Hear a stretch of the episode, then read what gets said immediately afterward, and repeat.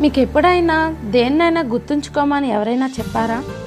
మీరు మర్చిపోయే అవకాశం ఉందని వారు ఆలోచించాలా చెప్పారు. ఇది మీకు నమ్మశక్యం కాకపోవచ్చు కానీ ప్రపంచంలో చాలా మంది దేవుడు ఏదైతే గుర్తుంచుకోమని చెప్పారో అదే మర్చిపోయారు. ఒకవేళ ఇది నమ్మి మీరు జ్ఞాపకం చేసుకుంటే మన సమాజంలో గల అధిక పని అధిక ఒత్తిడి అను వాటికి పరిష్కారం దొరుకుతుంది. ఈ బైబిల్ ప్రవచనాలు బయలుపరచుట అనే శీర్షికలో మీతో పంచుకొని పెరుగుతున్న అంతర్జాతీయ మహమ్మారి. దుర్వినియోగం మరియు అవినీతి ప్రపంచ రాజకీయాలను ధ్రువపరుస్తుంది ఆస్ట్రేలియాలో జరిగిన కార్చిచ్చు ప్రపంచమంతటా ఏం జరగబోతుందో తెలియపరచుటకు ఒక హెచ్చరికగా ఉన్నది. దీని అర్థం ఏమిటి? భవిష్యత్తులో ఏం జరగబోతుంది? అంతర్జాతీయ ప్రసంగికురాలైన క్యామి ఊట్మెన్ గారి ద్వారా బయలుపరచబడిన బైబిల్ ప్రవచనాలు అనే ప్రసంగాల శీర్షిక ద్వారా నేర్చుకోండి. ఆమె చేసిన ప్రపంచ పర్యటనలో నిజ జీవితంలో ఉండు కష్టాలను ముఖాముఖిగా చూశారు. ఆ కష్టాల పోరాటముల మధ్య నిరీక్షణ కల్పించు అద్భుతాలను చూశారు. బయలుపరచబడిన బైబిల్ ప్రవచనాలు అను ప్రసంగాల ద్వారా బైబిల్లో గల ప్రవచనాలు మన కళ్ళ ముందే ఎలా నెరవేర్చున్నాయో క్యామీ ఊట్మెన్ గారి ద్వారా తెలుసుకోండి.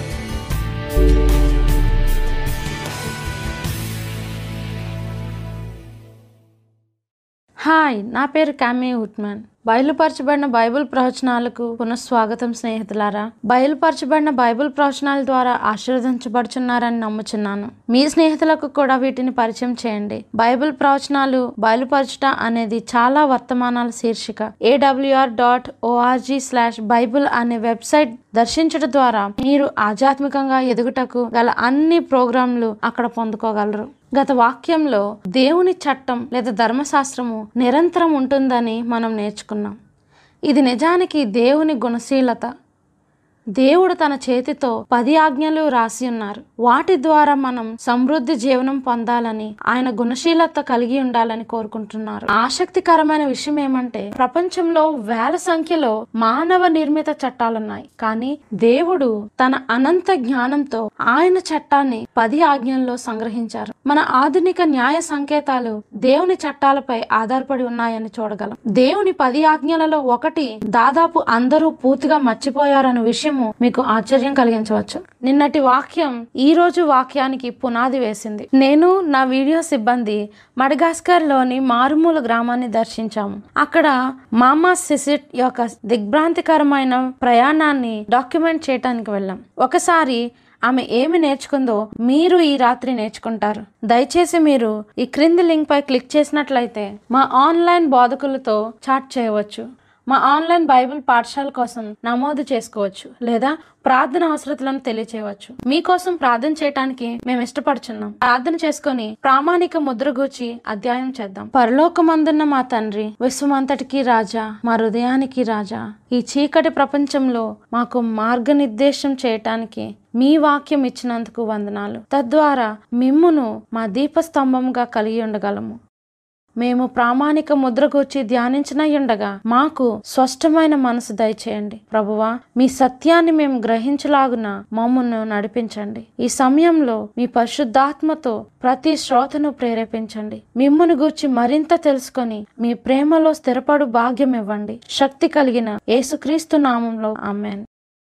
మీ ముందు నిలబడాలనే నా ఉద్దేశం. బైబిల్ నుండి నేరుగా సత్యాన్ని మాత్రమే పంచుకోవాలని మీతో పంచుకోవటం నాకు చాలా ఆనందంగా ఉంది. ఈ సత్యాల్లో కొన్ని మీకు కొత్తవి కావచ్చు. అవి ఒకప్పుడు నాకు ఉన్నట్లుగా. కానీ స్నేహితులారా నాతో కలిసి ఉండండి. నిజాయితీ మరియు సమగ్రత కోసం ప్రేమ గల హృదయం నుండి మాట్లాడుతున్నానని నేను మీకు మాట ఇస్తున్నాను. ప్రతి అంశం చివరి దానిపై ఆధారపడి ఉంటుంది. మరియు నిజం చెప్తున్నప్పుడు లేదా అసౌకర్యంగా ఉన్నట్లు అనిపించవచ్చు కానీ అది మీకు ద్రోహం చేయదు లేదా తప్పుదారి పట్టించదు. సరైన సమాచారం కొరకు మీరు మీ బైబిల్ నుండి సమాధానాలను చూడాలి. అలాగే మనము ఈ రాత్రి చాలా లేఖనాలను అధ్యయనం చేయనయున్నాం. సమయం తక్కువ కనుక మేము కొన్ని పెద్ద వచనాలలో భాగాలను మాత్రమే చూపిస్తున్నాం. కాబట్టి ఈ ప్రోగ్రాం తర్వాత మీరు తిరిగి వెళ్ళి వీడియోను పాజ్ చేసి ప్రతి వచనాన్ని పూర్తిగా చదవాల్సిందిగా కోరుచున్నాను. మీరు ష్రెక్ అనే గొర్రెను కలవాలని నేను కోరుకుంటున్నాను. అది కొంతకాలం క్రితం ప్రసిద్ధి చెందింది. ష్రెక్ తన గొర్రెల కాపరి నుండి దారి తప్పి ఆరు సంవత్సరాలు దూరంగా పోయింది. అది గుహల్లో దాక్కుని అక్కడ ఒంటరిగా జీవించింది. ఈ ఆరు సంవత్సరాల కాలంలో దాని ఉన్ని అరవై పౌండ్ల వరకు పెరిగింది. అనగా అది దానిపై ఇరవై ఏడు కిలోగ్రాముల అదనపు ఉన్నిని చాలా గొర్రెలు పది పౌండ్లు అంటే నాలుగు పాయింట్ ఐదు నా- లేదా నాలుగున్నర కిలోగ్రాములు ఉన్ని కలిగి ఉంటాయి. తన ఉన్ని యొక్క సాధారణ బరువు కంటే ఆరు రెట్లు మోయడంతో షెక్ చాలా భారము మరియు బరువు పెరిగింది. షెక్ తెలియని విషయం ఏంటంటే గొర్రెల కాపరి తన కోసం వెతకడం ఎప్పుడూ వదిలిపెట్టలేదు. అతను కోల్పోయిన గొర్రెను కనుగొని రక్షించిన రోజు వచ్చింది. ఆ ఆరు సంవత్సరాలుగా షెక్ పేరుకుపోయిన ఉన్ని యొక్క అదనపు భారాన్ని తగ్గించడానికి కొద్ది క్షణాలు పట్టింది. స్నేహితులారా మత్తయి సువార్త పదకొండో అధ్యాయము ఇరవై ఎనిమిది నుంచి ముప్పై వచనంలో ప్రయాసపడి భారం మోసుకొనిచున్న సమస్త జనులారా నా యొద్దకు రండి. నేను మీకు విశ్రాంతి కలుగజేతును. నేను సాత్వికుడను దీన మనసు గలవాడను గనుక మీ మీద నా కాడి ఎత్తుకొని నా యొద్ద నేర్చుకొనడి. అప్పుడు మీ ప్రాణములకు విశ్రాంతి దొరుకును. ఎలయనగా నా కాడి సులువుగాను నా భారము తేలికగాను ఉన్నవి. స్నేహితులారా ఈ రాత్రి మన భారం నుండి మన కాపరి అయిన యేసు సత్యం ద్వారా విముక్తి పొందుదాం. మన ముఖ్యాంశంను జ్ఞాపకం చేసుకుందాం. ఇది బైబిల్లో ఉంటే నేను నమ్ముతాను. అది బైబిల్తో విభేదిస్తే అది నా కోసం కాదు. దేవుడు తన ప్రజలపై ప్రత్యేక సూచన ముద్ర లేదా గుర్తును ఉంచారని తెలుసుకున్నప్పుడు మీరు ఆశ్చర్యపోతారా? యేసు తిరిగి వచ్చినప్పుడు మానవునికి ఆ ముద్ర ఉంటే తప్ప అతను దేవుని రాజ్యంలో ప్రవేశించలేడని తెలుసుకుంటే మీరు ఆశ్చర్యపోవచ్చు. నేను బైబిల్ యొక్క చివరి గ్రంథం నుండి ప్రారంభించాలని కోరుకుంటున్నాను. అక్కడ మనం కడవరి కాల ప్రవచనాన్ని బయలుపరచబట్ట చూస్తాం. ప్రకటన గ్రంథము ఏడో అధ్యాయము ఒకటి నుంచి మూడు వచనాల్లో చాలా ప్రాముఖ్యమైన విషయం పూర్తగ వరకు యుద్ధం మరియు విధ్వంసం యొక్క తుది గాలులు మనపైకి వదలవద్దని ఒక శక్తివంతమైన దేవదూత ఆజ్ఞాపిస్తున్నాడు. ఆ ముఖ్యమైన విషయం ఏంటి? ప్రకటన గ్రంథం ఏడో అధ్యాయము ఒకటి నుంచి మూడు వచనాలు చదువుదాం.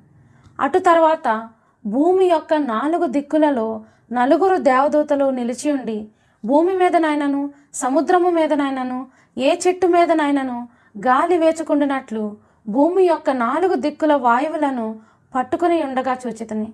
మరియు సజీవుడగు దేవుని ముద్ర గల వేరొక దూత సూర్యోదయ దిశ నుండి పైకి వచ్చుట చూచితిని.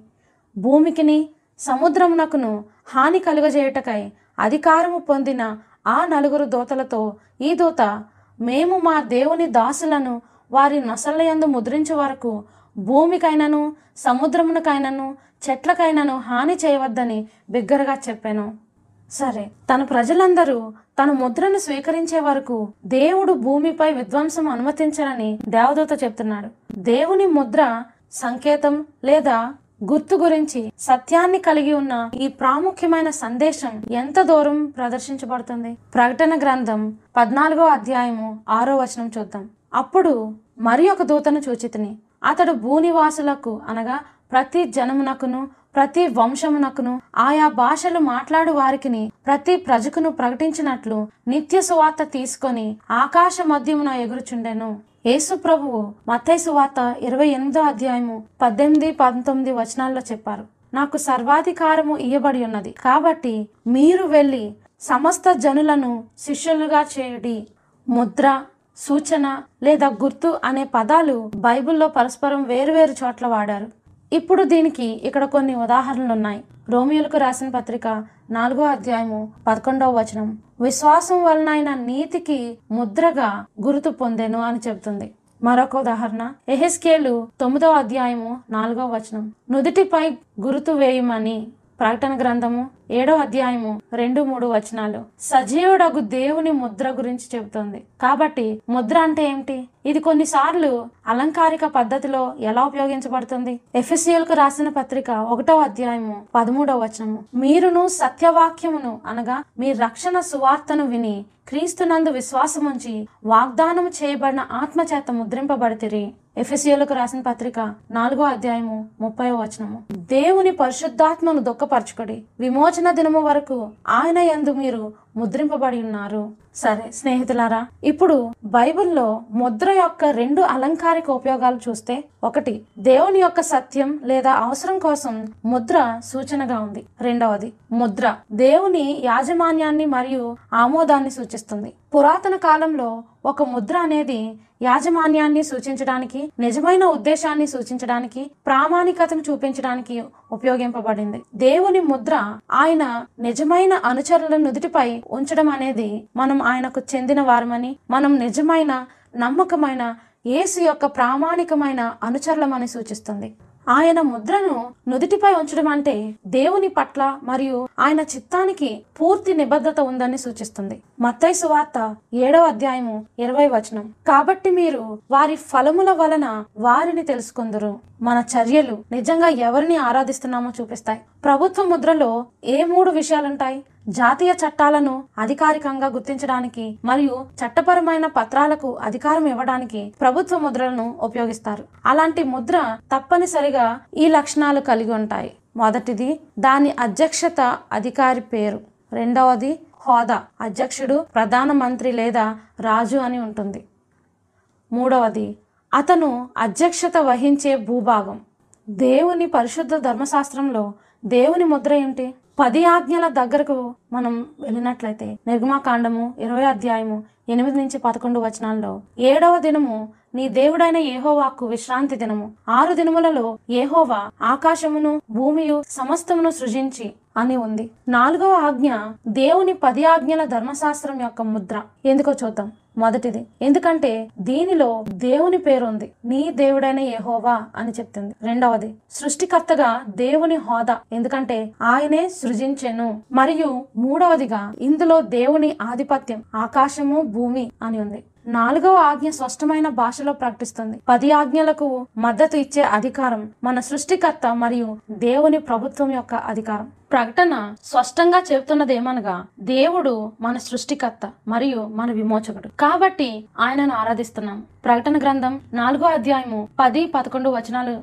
చూపిస్తున్నదేమనగా యుగ యుగములు జీవించుచున్న వానికి నమస్కారం చేచు ప్రభువా మా దేవ నీవు సమస్తమును సృష్టించితివి. గనుక నీవే మహిమ ఘనత ప్రభావములు పొందని అర్హుడవని చెప్పుచు తమ కిరీటములను ఆ సింహాసనము ఎదుట వేసిరి. ఆ తర్వాత ప్రకటన గ్రంథం ఐదో అధ్యాయము తొమ్మిదవ వచనం. యోగ్యుడవు నీవు వధింపబడిన వాడవై నీ రక్తమిచ్చి ప్రతి వంశములోను ఆయా భాషలు మాట్లాడు వారిలోను దేవుని కొరకు మనుషులను కొని అని రాయబడి ఉంది తన మార్గాన్ని అనుసరించి ఆరాధించమని దేవుడు మనలను ఏ హక్కుతో కోరుతున్నారు? ఎందుకంటే ఆయన మన సృష్టికర్త కాబట్టి. తన సృష్టి మరియు విమోచన శక్తికి సూచనగా ముద్రగా లేదా గుర్తుగా దేవుడు తన ప్రజలకు ఏమందించారు? నిర్గమాకాండము ముప్పై ఒకటో అధ్యాయము పదహారు పదిహేడు వచనాలు. ఇస్రాయేలీలు తమ తరతరములకు విశ్రాంతి దినాచారమును అనుసరించి ఆ దినమును ఆచరింపవలెను. అది నిత్య నిబంధన అంటే నిత్యము కొనసాగుతున్న వాగ్దానం. నాకును ఇస్రాయేలులకును అది ఎల్లప్పుడూ గుర్తయ్యుండును. ఎలా అనగా ఆరు దినములు ఏహోవా భూమ్యాకాశములను సృజించి ఏడవ దినమున పని మాని విశ్రమించనని చెప్పుము. ఎహెస్కేలు ఇరవై అధ్యాయము పన్నెండవ వచనము. మరియు యెహోవానగు నేనే వారిని పవిత్రపరచు వాడనని వారు తెలుసుకొనున్నట్లు నాకును వారికి మధ్య విశ్రాంతి దినములను వారికి సూచనగా నేను నియమించితని. దేవుడే స్వయంగా సబ్బాతును తన సృష్టి విమోచన శక్తికి గుర్తుగా చేసుకున్నారు. నేను దానిని పవిత్రంగా ఉంచినప్పుడు ఆయనను నా సృష్టికర్త మరియు రక్షకుడిగా నేను అంగీకరిస్తున్నాను. ప్రకటన ఏడులో గొప్ప దేవదూత ఈ గురుతును లేదా దేవుని ముద్ర ఒక వ్యక్తిపై ఎక్కడ ఉంచబడుతుందని చెప్తున్నారు? ప్రకటన గ్రంథము ఏడో అధ్యాయము మూడో వచనం. మేము మా దేవుని దాసులను వారి నొసళ్ళయందు ముద్రించు వరకు అని రాయబడి ఉంది. ఇది మన శరీరంలో అక్షర ముద్రణ. రోమియోలకు రాసిన పత్రిక ఏడో అధ్యాయము ఇరవై ఐదో వచనము. మన ప్రభువైన యేసుక్రీస్తు ద్వారా దేవునికి కృతజ్ఞతాస్థుతులు చెల్లించుచున్నాము. కాగా మనస్సు విషయంలో నేను దైవ నియమమునకును శరీర విషయంలో పాప నియమునకును దాసుడినై ఉన్నాను. నుదుటి భాగం మనస్సును సూచిస్తుంది మెదడుకి కిరీటం. మిగతా సృష్టి అంతటి నుండి మనల్ని వేరు చేసే ఒక విషయం ఏంటంటే మంచి చెడుల మధ్య తేడాను లేదా ఎంచుకునే మరియు గ్రహించే సామర్థ్యం అంటే మన నైతికత. విమోచనను నియంత్రించే మెదడు యొక్క ఏకైక భాగం ఫ్రంటల్ లోబ్ లేదా ప్రీ ఫ్రంటల్ కార్టెక్స్. కార్యనిర్వహణ విధులకు ఈ భాగం బాధ్యత వహిస్తుంది. ఇది ఆలోచన తీర్పు ప్రవర్తన మరియు భావోద్వేగాలకు కేంద్రం. ఫ్రంటల్ లోబ్ చాలా ముఖ్యమైనది. ఇది ఆరాధనా కేంద్రం అని బైబిల్ చెబుతుంది. సమాచారం అర్థం చేసుకోవటం మరియు ఎంపికలు చేయగల మన సామర్థ్యం మన మెదడులోని ఈ ప్రాంతం నుండి మాత్రమే వస్తుంది. దేవుని సబ్బాతును పాటించడానికి మనము అంగీకరించినప్పుడు మన మనసులలో గుర్తుగా లేదా ముద్రించబడుతుంది. అదే నుదుటి ద్వారా సూచింపబడుతుంది. ఒకసారి ఆలోచించండి. దేవుని ప్రజలు ఆయన ముద్ర అంగీకరించే వరకు దేవదూతలు సాతాని యొక్క కోపాన్ని అడ్డుకుంటున్నారు. ఇది ఇప్పుడు జరుగుతుంది స్నేహితులారా. ప్రజలు బైబుల్ సబ్బాత్ గురించి నేర్చుకొని మరియు దానిని అంగీకరించాలని నిర్ణయించుకుంటున్నారు. దేవుడు సబ్బాతును ఎప్పుడు చేశారు? ఆదికాండం రెండో అధ్యాయము ఒకటి నుంచి నాలుగు వచనాలు. ఆకాశమును భూమియు వాటిలోనున్న సమస్త సమూహమును సంపూర్తి చేయబడను. దేవుడు తాను చేసిన తన పని ఏడవ దినములోగా సంపూర్తి చేసి సృష్టి యొక్క ఆరు రోజుల తర్వాత దేవుడు ఏడవ రోజును విశ్రాంతి దినముగా చేశారు. అది శనివారం. దేవుడు సబ్బాతు దేని నుండి చేశారు? నిర్గమాకాండము ఇరవై అధ్యాయము పదవ వచనము. ఏడవ దినము నీ దేవుడైన ఎహోవాకు విశ్రాంతి దినము. దేవుడు విశ్రాంతి దినమును ఇరవై నాలుగు గంటల రోజు అనగా ఏడవ రోజు నుండి చేశారు. ఇది సమయంతో తయారు చేయబడింది. మరియు ఆ సమయం ప్రభువుతో ప్రేమపూర్వక స్నేహాన్ని పెంపొందించుకోవటానికి కొరకు. ఆయన తన అమూల్యమైన సమయాన్ని వారానికి ఇరవై నాలుగు గంటలు నాకు అందిస్తున్నారు. కాబట్టి ఆయన మరియు నేను సన్నిహితులు కావచ్చు. ఇది వివాహం లాంటిది. భాగస్వాములు కలిసి సమయం గడపకపోతే అది విజయవంతం కాదు. నేను ప్రభుతో కలిసి గడిపే సమయానికి ప్రాధాన్యతనివ్వకపోతే నా ప్రేమ సంబంధం విజయవంతం కాదు. సాతానుడు సబ్బాతు సత్యాన్ని ద్వేషిస్తున్నాడు. ఎందుకంటే ప్రభువును తెలుసుకోకుండా ప్రేమించకుండా మనం రక్షింపబడలేము కాబట్టి. అన్ని సంబంధాలు సమయం సందర్భంలో నిర్మించబడ్డాయి. భార్యాభర్తలు నాణ్యమైన సమయాన్ని గడపడం మానేస్తే వివాహ బంధానికి ఏం జరుగుతుంది? అది కూలిపోవటం మొదలవుతుంది. మనము ఒకరితో ఒకరు సంభాషించుకోవటానికి దగ్గరగా ఉండటానికి సమయం కేటాయించాలి. దేవుని కోసం సమయం కేటాయించకుండా చేయాలని సాతాను మనల్ని పనిలో బిజీగా చేసేసి చాలా ఒత్తిడికి గురి చేస్తున్నాడు. మన మనసులను ఆయనపై కేంద్రీకరించడానికి దేవుడు సమయం యొక్క మూలకాన్ని ఎందుకు ఎంచుకున్నాడు? ఆయనతో సహవాసం కోసం ఆయన మనలను సృష్టించారు. దీనికి సమయం కావాలి. దేవుడు లోకమును ఎంతో ప్రేమించి తన అద్వితీయ కుమారుని ముప్పై మూడున్నర సంవత్సరాలు మనకిచ్చారు. తద్వారా మనం ఈ భూమిపై ఆయనతో ముఖాముఖిగా సమయం గడుపుటకై. దేవుడు ఏడవ రోజును ప్రత్యేకంగా ఉంచడానికి సృష్టిలో మూడు ముఖ్యమైన పనులు చేశారు. ఆది కాండము రెండవ అధ్యాయము మూడవ వచనం దేవుడు తాను చేసిన తన పని ఏడవ దినములోగా సంపూర్తి చేసి తాను చేసిన తన పని అంతటి నుండి ఏడవ దినమున విశ్రమించెను. కాబట్టి దేవుడు ఆ ఏడవ దినమును ఆశీర్వదించి పరిశుద్ధపరిచాను. పరిశుద్ధపరచుట అంటే పవిత్రమైన ఉపయోగం కోసం వేరు చేయటం. అక్షరాల ఈ ఇరవై నాలుగు గంటల సబ్బాతు సమయాన్ని విశ్వం యొక్క దేవుడు పరిశుద్ధంగా చేశారు. దేవుడు ఒకటి ఆశీర్వదించినప్పుడు అది ఎంతకాలం వరకు ఆశీర్వదించినట్లు? ఒక సంవత్సరమా? ఒక దశాబ్దమా? లేక ఒక శతాబ్దమా? ఒకటవ దినృత్తానములు పదిహేడో అధ్యాయము ఇరవై ఏడో వచనం సెలవిస్తుంది. ఏహోవా నీవు ఆశీర్వదించిన ఎడల అది ఎన్నటికి ఆశీర్వదింపబడి ఉండును. దేవుడు సబ్బాతును ఎవరి కోసం చేశారు? మార్కు సువార్త రెండో అధ్యాయము ఇరవై ఏడో వచనం. ఇక్కడ యేసు చెప్తున్నారు. మరియు విశ్రాంతి దినము మనుషుల కొరకే నియమింపబడిన గాని మనుషులు విశ్రాంతి దినము కొరకు నియమింపబడలేదు. మీరు దాని గురించి ఆలోచిస్తే మానవుడు ఆరవ రోజున సృష్టింపబడ్డాడు. మరియు మరుసటి రోజు అనగా ఏడవ రోజున మానవుని కోసం సబ్బాతు తయారు చేయబడింది. సబ్బాతు కేవలం యూదుల కోసం మాత్రమే చేయబడిందా? దేవుడు సబ్బాతును చేసినప్పుడు అక్కడ యూదులు లేదా అన్యజనులు లేరు. కేవలం మానవ జాతి మాత్రమే. దేవుడు ఆదాము మరియు అతని సంతతి అంతటికి సబ్బాతును చేశారు. అందులో నీవు మరియు నేను కూడా ఉన్నాం. సీనాయి పర్వతంపై మోషే కంటే ముందు దేవుని ఆజ్ఞలు ఎలా ఉన్నాయో చూద్దాం. నిర్గమాకాండము పదహారో అధ్యాయంలో చూస్తే ఇస్రాయేలీలు ఐగుప్తు నుండి తప్పించుకొని అరణ్యంలో తిరుగుతూ ఉన్నప్పుడు ఆహారం సులభంగా దొరకలేదు. కాబట్టి వారు తమకు సహాయం చేయమని దేవునికి మొరపెట్టుకున్నారు. దీనికి జవాబుగా నాలుగో వచనంలో వారికి మన్నా లేదా పరలోకం నుండి తీపి ఆహారం అందిస్తానని దేవుడు వాగ్దానం చేశారు. అవి వారానికి ఆరు రోజులు సేకరించాలి. కానీ ఐదవ వచనంలో బైబిల్లో సిద్ధపాటు దినం అని పిలువబడే ఆరవ రోజున వారు మన్నా ప్రతిరోజు కంటే రెట్టింపు సేకరించాలని దేవుడు నిర్దేశించారు. తర్వాత ఇరవై ఐదు ఇరవై ఆరో వచనాల్లో ఏడవ రోజైన విశ్రాంతి దినమున పొలాలలో మన్నా కనిపించదని దేవుడు హెచ్చరించారు. అది ఎందుకో ముప్పై వచనం మనకు చెబుతుంది. వారు ప్రతి పని నుండి ఏడవ దినమున విశ్రాంతి తీసుకొని పరిశుద్ధంగా ఆచరించారు. మన్న అనుభవం ఈరోజు మనకు చూపిస్తున్నదేమనగా నాలుగు అధ్యాయాల తర్వాత నిర్మాకాండంలో సేనాయి పర్వతంపై ఆజ్ఞలు ఇవ్వడానికి ముందే దేవుని ప్రజలు సబ్బాతును పవిత్రంగా ఆచరించారని తెలియజేస్తుంది. దానిని జ్ఞాపకం చేస్తున్నారని మనం చూడగలం. దేవుడు ఇసుకలోనో లేదా కాగితం మీదనో రాయలేదు. రాతి పలకల మీద రాశారు. ఎందుకంటే ఆయన ధర్మశాస్త్రం శాశ్వతంగా ఉండాలని. నిర్గమాకాండం ఇరవై అధ్యాయం ఎనిమిదో వచనంలో విశ్రాంతి దినమును పరిశుద్ధంగా ఆచరించుటకు జ్ఞాపకం ఉంచుకొనుము. జ్ఞాపకం ఉంచుకొనుము అనే పదంతో చెప్పబడిన ఏకైక ఆజ్ఞ ఇది. ఎందుకంటే ప్రజలు మర్చిపోతారని దేవునికి తెలుసు. అప్పుడు వచ్చే ప్రశ్న ఏంటంటే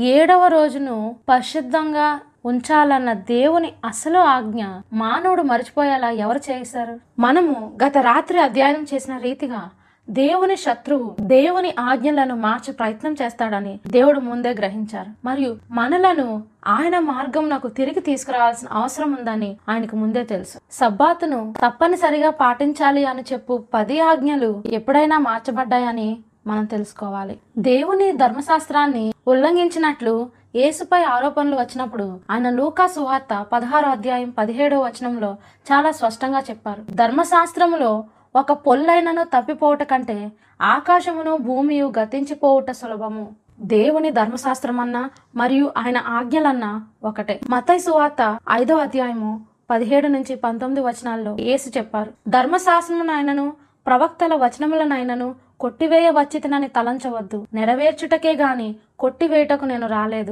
దాని అర్థం ధర్మశాస్త్రాన్ని సమర్థించుట. రోమియోలకు రాసిన పత్రిక పదమూడవ అధ్యాయము పదో వచనంలో మరియు కొత్త నిబంధనలోని అనేక వచనాలు ఆజ్ఞలను గూర్చి మాట్లాడుతూ ఒక సారాంశంగా ప్రేమ కలిగి ఉండుట ధర్మశాస్త్రమును నెరవేర్చుటయే అని చెప్తున్నాయి. యేసుక్రీస్తు మరియు పౌలు ఏ రోజును పవిత్రంగా లేదా పరిశుద్ధంగా ఆచరించారని కొత్త నిబంధనలో ఉందో గమనించండి. లూకాస్ వార్త నాలుగో అధ్యాయము పదహారో వచనం. తరువాత ఆయన తాను పెరిగిన నజరేతనకు వచ్చాను. తన వాడుక చొప్పున విశ్రాంతి దినమందు సమాజ మందిరంలోనికి వెళ్ళి చదువుటకై నిల్చుండగా యేసుక్రీస్తు విశ్రాంతి దినమును పరిశుద్ధంగా ఆచరించారు. అపోస్తుల కార్యములు పదిహేడో అధ్యాయము రెండో వచనం. గనుక పౌలు తన వాడుక చొప్పున సమాజపు వారి దగ్గరకు వెళ్ళి క్రీస్తు శ్రమపడి మృతులలో నుండి లేచుట ఆవశ్యకమని అపస్తుల కార్యములు పద్దెనిమిదవ అధ్యాయము నాలుగో వచనము. అతడు ప్రతి విశ్రాంతి దినమున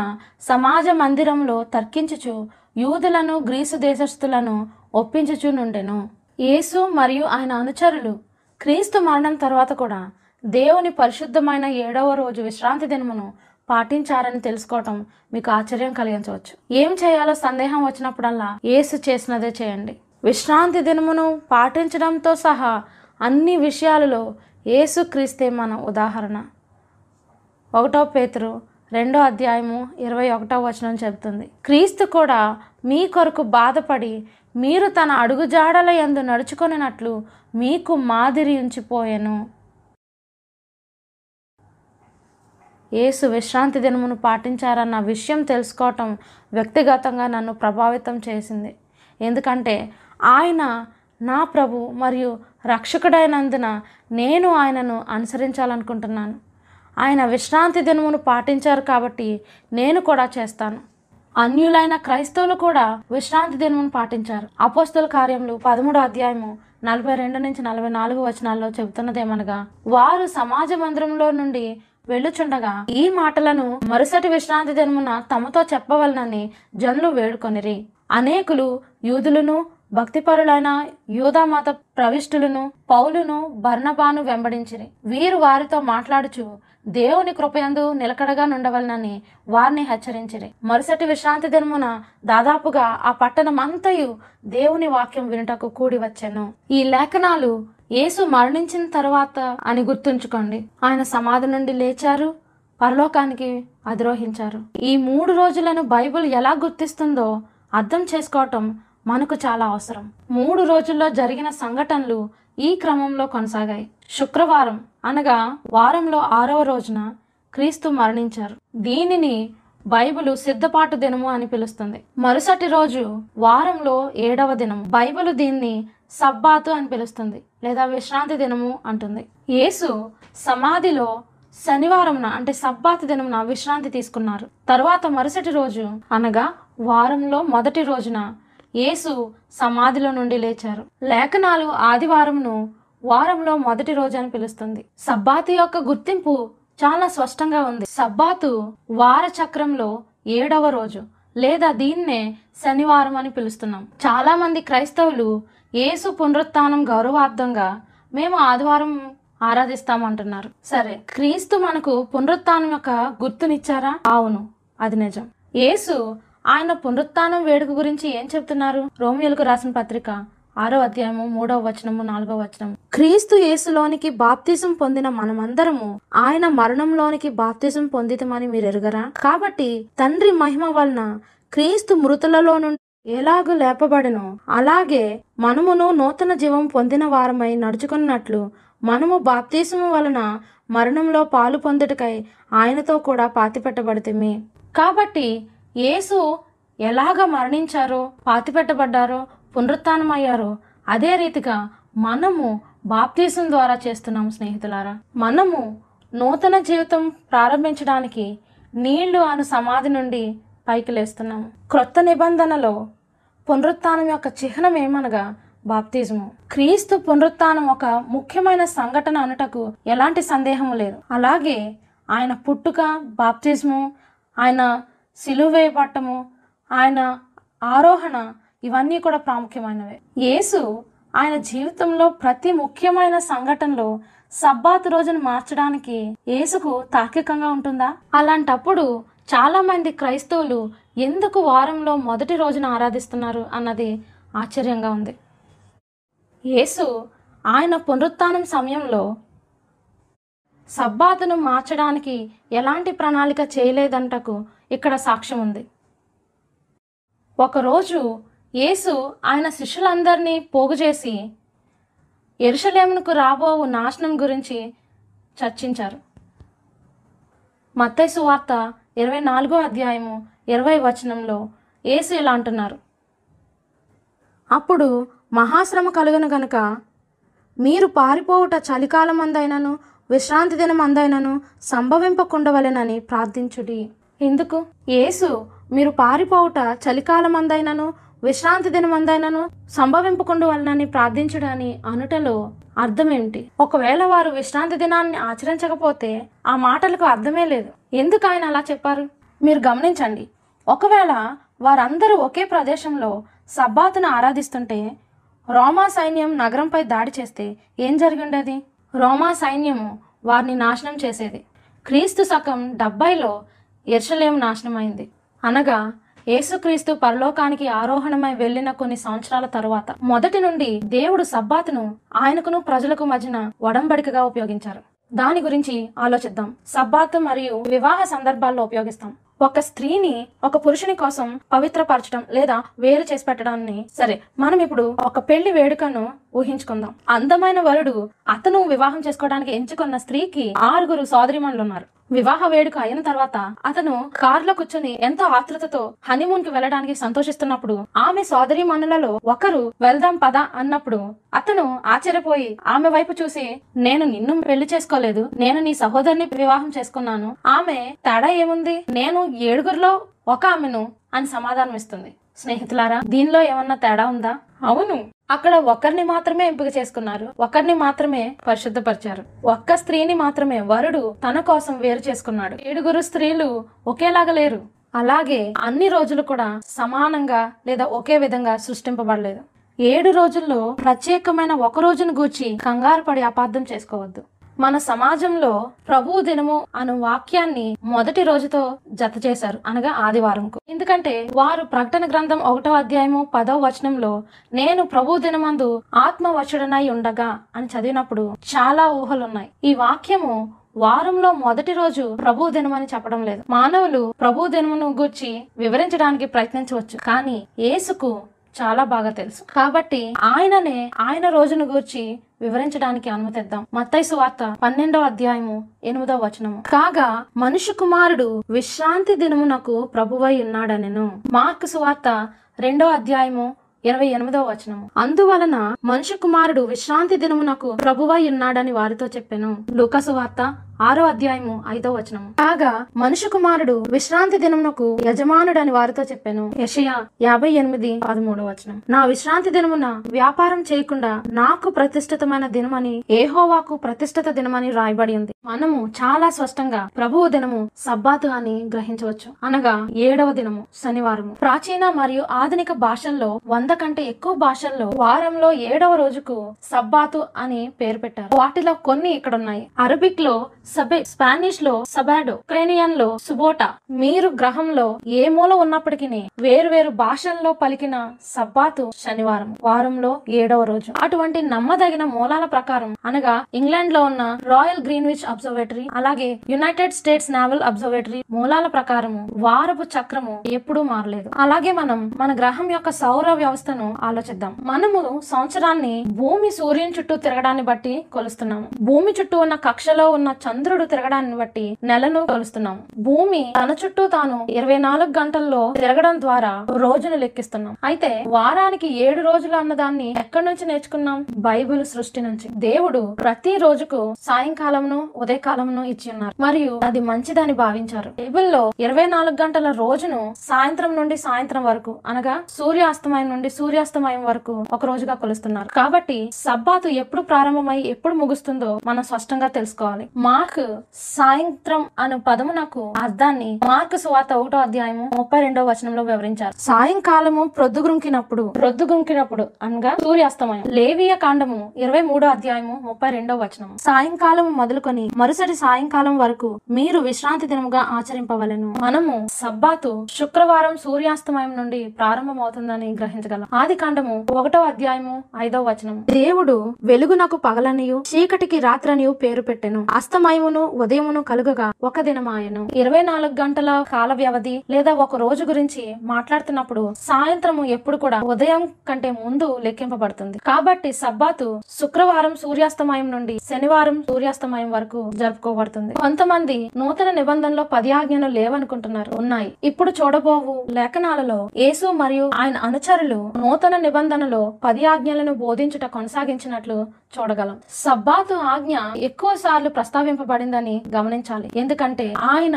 దాని యొక్క ప్రాముఖ్యతను గుర్తుంచుకోవాలని కోరుచున్నారు. మొదటి ఆజ్ఞ మత్తై సువార్త నాలుగో అధ్యాయము పదో వచనంలో కనబడుతుంది రెండవ ఆజ్ఞ ఒకటో యోహాను మరియు అపోస్తల కార్యంలో ఉంది. మూడవ ఆజ్ఞ తిమోతి రాసిన మొదటి పత్రికలో ఉంది. నాలుగవ ఆజ్ఞను మత్తై సువార్త మార్కు సువార్త హెబ్రియులకు రాసిన పత్రిక కొలసియలకు రాసిన పత్రికలో మీరు చూడవచ్చు. స్నేహితులారా గుర్తుంచుకోండి. తర్వాత మీరు ఈ వర్తమానంకు తిరిగి వచ్చి ఈ స్లైడ్ దగ్గర స్క్రీన్ను పాజ్ చేసి ఈ వాక్యాలను మీకు కుదిరిన సమయంలో మీ బైబిల్ నుండి పూర్తిగా చదవాల్సిందిగా కోరుచున్నాను. దేవుడు పది ఆజ్ఞలను పది సూచనలు అంటున్నారా? లేక పది సిఫార్సులు అంటున్నారా? లేక పది మంచి ఆలోచనలు అంటున్నారా? మీకు కేవలం మంచి ఉద్దేశాలు ఉంటే సరిపోదు స్నేహితులారా. మంచి అనుకుని మీరు చేసేది సరిపోదు. లేక మీ కాపర్లు మంచి అని చెప్పినది చేస్తే సరిపోదు. మీ ఆత్మ రక్షణ ప్రమాదంలో ఉంది. మరియు మీకు మీరుగా లేఖనాలు పరిశోధించాలి. మీ నమ్మకాలు ఎంత బలమైనప్పటికీ మీ కాపరికి ఏది సత్యమో తెలుసా అని మీరు ఎంత దృఢంగా నమ్మినప్పటికీ అది మీ పునాది కాదు. బైబిల్ మనకు ఎల్లప్పుడూ పరలోకాన్ని చూపిస్తూ ఖచ్చితమైన మార్గాన్ని అందిస్తుంది. దేవుడు ఇంకేం చేయగలరు? ఆయన పరిశుద్ధ విశ్రాంతి దినము శాశ్వతమైనదని దృఢంగా చెప్పడానికి. ఆయన స్వరంతో మాట్లాడారు ఆయన వ్రేలుతో రాశారు మరియు ఆయన తన ప్రియకుమారుడైన యేసును మనకు మాదిరి చూపించడానికి పంపించారు. శిష్యులు బోధించారు. మరియు మనము నూతన భూమి మీద శాశ్వత కాలము ఆచరిస్తాము. ఇది యషయ అరవై ఆరో అధ్యాయము ఇరవై రెండు ఇరవై మూడు వచనాల్లో చెప్పబడింది. నేను సృజింపబోవు క్రొత్త ఆకాశమును క్రొత్త భూమియు లయము కాక నా సన్నిధిని నిలిచినట్లు నీ సంతతియు నీ నామమును నిలిచియుండును. ఇదే ఏహో వాక్కు ప్రతి అమావాస్య దినమునను ప్రతి విశ్రాంతి దినమునను నా సన్నిధిని మొక్కుటకై సమస్త శరీరులు వచ్చెదరు అని ఏహోవా సెలవిచ్చుచున్నాడు. ఆ రోజు కోసం నేను ఎదురు చూస్తున్నాను దేవుని అసలు ప్రణాళిక లేక నమూనా ఏమనగా తిరిగి ఏదేను వనానికి చేర్చుట. దేవుని ఆజ్ఞల పట్ల విధేయత కోసం నా ప్రేరణ ఏమై ఉండాలి? దేవునిపై నాకున్న ప్రేమ. ఎందుకంటే యేసు యోహాను సువార్త పద్నాలుగు అధ్యాయం పదిహేనవ వచనంలో చెప్తున్నారు. మీరు నన్ను ప్రేమించిన ఎడల నా ఆజ్ఞలు గైకొనడి. ఒకవేళ నా విధేయత ప్రేమతో ప్రేరేపించబడకపోతే అప్పుడు చట్టబద్ధ ఫలితంగా అది భారీగా దుర్వినియోగం అవుతుంది. దేవుని పరిశుద్ధ విశ్రాంతి దినంను ఆచరించుట గొప్ప సృష్టికర్త అయిన దేవుని పిల్లలుగా మనకు ప్రతి వారము ఒక రిమైండర్ లాంటిది.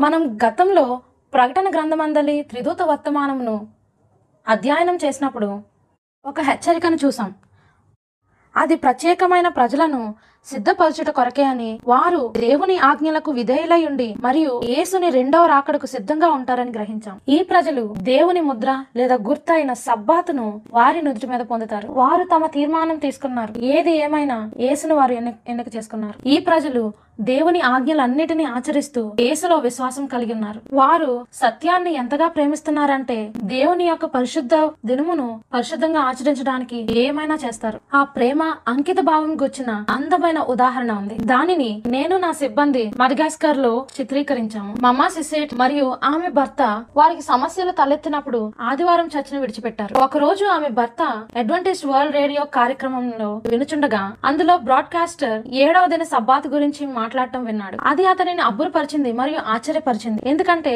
ఇంతకు ముందు ఎప్పుడు దాన్ని గూర్చి వినలేదు. అదే కార్యక్రమాన్ని ఆ రోజు సాయంత్రము తిరిగి ప్రసారం చేస్తారని ప్రకటన చేశారు. అతను వెంటనే తను విన్న దాని గురించి భార్యతో చెప్పడం కోసం భార్యను వెతికాడు. ఇద్దరు కలిసి ఆ బ్రాడ్కాస్టర్ చెప్తున్న వాటిని జాగ్రత్తగా వింటూ నోట్స్ రాసుకున్నారు. వారు విన్న బైబిల్ లేఖనాలతో సమ్మతించి వారు ఒక గ్రామం నుండి ఒక గ్రామం వరకు ప్రయాణం చేస్తూ వెతికారు. సబ్బాతును ఆచరించు చర్చ్ కోసం. చివరికి ఎవరో అక్కడ నుంచి నలభై ఐదు మైళ్ళ దూరంలో ఉన్న పట్టణంలో ఉందని చెప్పారు. అనగా డెబ్బై రెండు కిలోమీటర్లు. వారు అక్కడికి నడిచారు. కొన్ని రోజులు నడిచిన తర్వాత సెవెంత్ డే అడ్వెంటిస్ట్ చర్చ్ను కనుగొన్నారు. వారు మొట్టమొదటి మొట్టమొదటిసారిగా సబ్బాతును ఆచరించే వారితో కలిసి ఆరాధనలో పాల్గొన్నందుకు ఎంతో సంతోషించారు. పాస్టర్ గారు వారి గ్రామానికి దగ్గరలో ఉన్న చర్చ్ గురించి వివరించారు. కాకపోతే అది ఒక పర్వతం పైన ఉన్నది. అక్కడికి వెళ్ళడానికి వారికి రెండు రోజులు పట్టింది. అలా చాలా సార్లు శ్రమతో ఎక్కి వెళ్ళేవారు తరువాత వారు దానికి బదులు వారి పొరుగు వారు ఎగతాళి చేసినప్పటికీ వారి ఇంటి దగ్గరే చర్చ్ పెట్టుకోవాలని నిర్ణయించుకున్నారు. బైబిల్ చెప్పిన దానిని అనుసరించడానికి సత్యం పట్ల వారికున్న ప్రేమ సంకల్పంను బట్టి మమా సిసెట్ మరియు ఆమె భర్త అక్కడ మూడు చర్చ్లను నిర్మించారు. తద్వారా నూతన విశ్వాసులందరినీ ఆదరించడానికి. ఈ ఆజ్ఞ యొక్క ప్రాముఖ్యతను ఇంతకంటే ఎక్కువగా నొక్కి చెప్పలేము స్నేహితులారా. ఈ ఆజ్ఞను ప్రజలందరూ శతాబ్దాలుగా ఆచరించి ఉండి ఉంటే ఒక్క పరిణామవాది గాని విగ్రహారాధికుడు అన్య మతస్థుడు ఈనాడు ఒక్కడు కూడా ఉండేవాడు కాదు. మనము ఈ ప్రపంచ చరిత్రలో అతి భయంకరమైన కాలంలో జీవిస్తున్నాము. భూమి మీద ఉన్న సమూహాలు విధిని నిర్ణయించుకోవడానికి సిద్ధమవుతున్నారు. సజీవమైన దేవుని ముద్ర నీకు కావాలా? మన రక్షణ ఈనాడు మనం తీసుకునే నిర్ణయం మీద ఆధారపడి ఉంది. ఈ రోజే నీవు ఎవరిని సేవిస్తావో నిర్ణయించుకో. ఎందుకంటే దేవునికి అలాగే సాతానికి నీ ఆరాధన కావాలి. సాతానుడు నిన్ను నాశనం చేయాలని కోరుకుంటున్నాడు. యేసు నిన్ను రక్షించాలని కోరుకుంటున్నారు. ఫ్లోరిడాలో ఒక చిన్న బాలుడు ఈత కొట్టడానికి తన ఇంటి వెనకాల ఉన్న పెద్ద కాలువ దగ్గరకు వెళ్ళాడు. అతని తల్లి నవ్వుతూ తన వంటగది కిటికీలో నుండి చూస్తుంది. అకస్మాత్తుగా నవ్వుతున్న ఆమె ముఖము భయాందోళనను వ్యక్తం చేసింది. ఒక పెద్ద మొసలి ఆ కాలువలోకి దూకడం స్పష్టంగా కనిపించింది. అది నీళ్ళలో పడి తన కొడుకు వైపు వెళ్ళడం ప్రారంభించింది. ఆమె బయటకు పరిగెత్తుకుంటూ వచ్చి మొసలి ఉంది నువ్వు వెనక్కి తిరిగి ఈత కొట్టు అని అరిచింది. ఆ బాలుడు వెంటనే వెనక్కి తిరిగి ఒడ్డుకు చేరుకుంటున్న సమయంలో అకస్మాత్తుగా ఆ మొసలి దాని దవడను తెరిచి అతని కాలును పట్టుకొని నీళ్ళలోకి లాగింది. మొసళ్ళకు ఒక్కసారి పట్టు దొరికిందంటే బాధితులను ముంచివేస్తాయి. తల్లి అతను జారిపోతుండగా ఆ కొడుకు చేతులను పట్టుకుంది.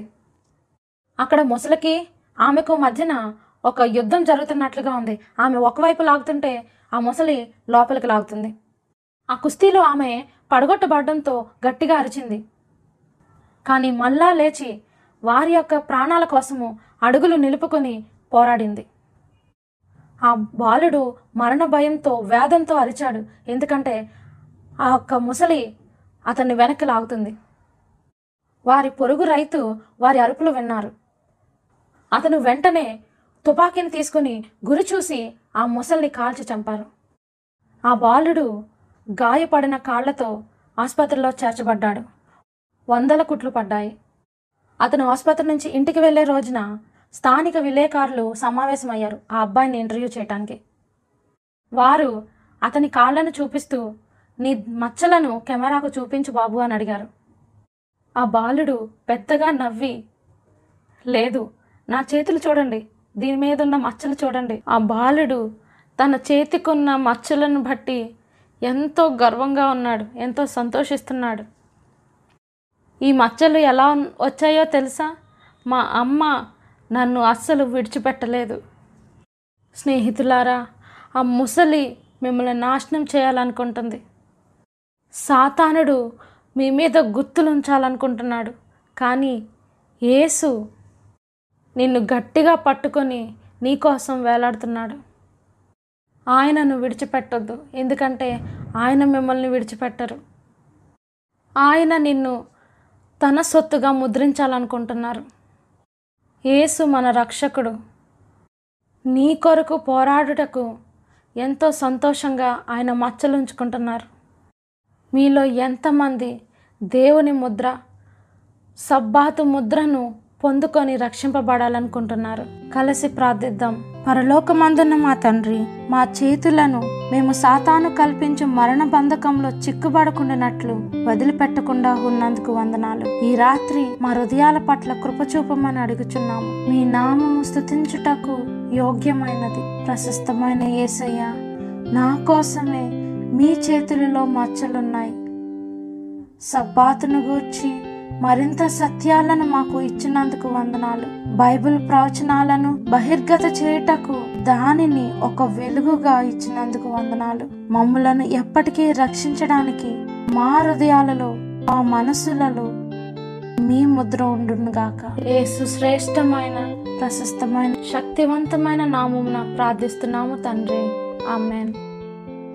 స్నేహితులారా విశ్రాంతి దినమును పరిశుద్ధంగా ఆచరించుటకు జ్ఞాపకం ఉంచుకొనుటకు నిర్ణయించుకున్నారా? ఆజ్ఞలను అనుసరించే క్రైస్తవులుగా ఉండాలని కోరిక కలిగి ఉన్నారా? క్రింది లింక్ పై క్లిక్ చేసి మాకు తెలియచేయండి. పది ఆజ్ఞలను ఆచరించడానికి మీరు నిర్ణయించుకున్నారని తెలుపుటకు. ఇప్పుడు మనం సబ్బాతు దేవుని ప్రామాణికమైన ముద్ర అని తెలుసుకొనగా మీరు ఆశ్చర్యపడుతుండవచ్చు. మరి ఎందుకు చాలా మంది వేరే రోజున ఆరాధిస్తున్నారని? రేపు రాత్రి దానికి కారణం తెలుసుకున్నప్పుడు మీరు ఆశ్చర్యపడవచ్చు. వీక్షించినందుకు ధన్యవాదాలు. దయచేసి రేపు కూడా తప్పక వీక్షించండి. బయలుపరచబడిన బైబిల్ ప్రవచనాలలో రేపటి అంశం ద కౌంటర్ ఫిట్ అనగా నకిలీ. దేవుని మార్గాన్ని ఎంచుకోండి.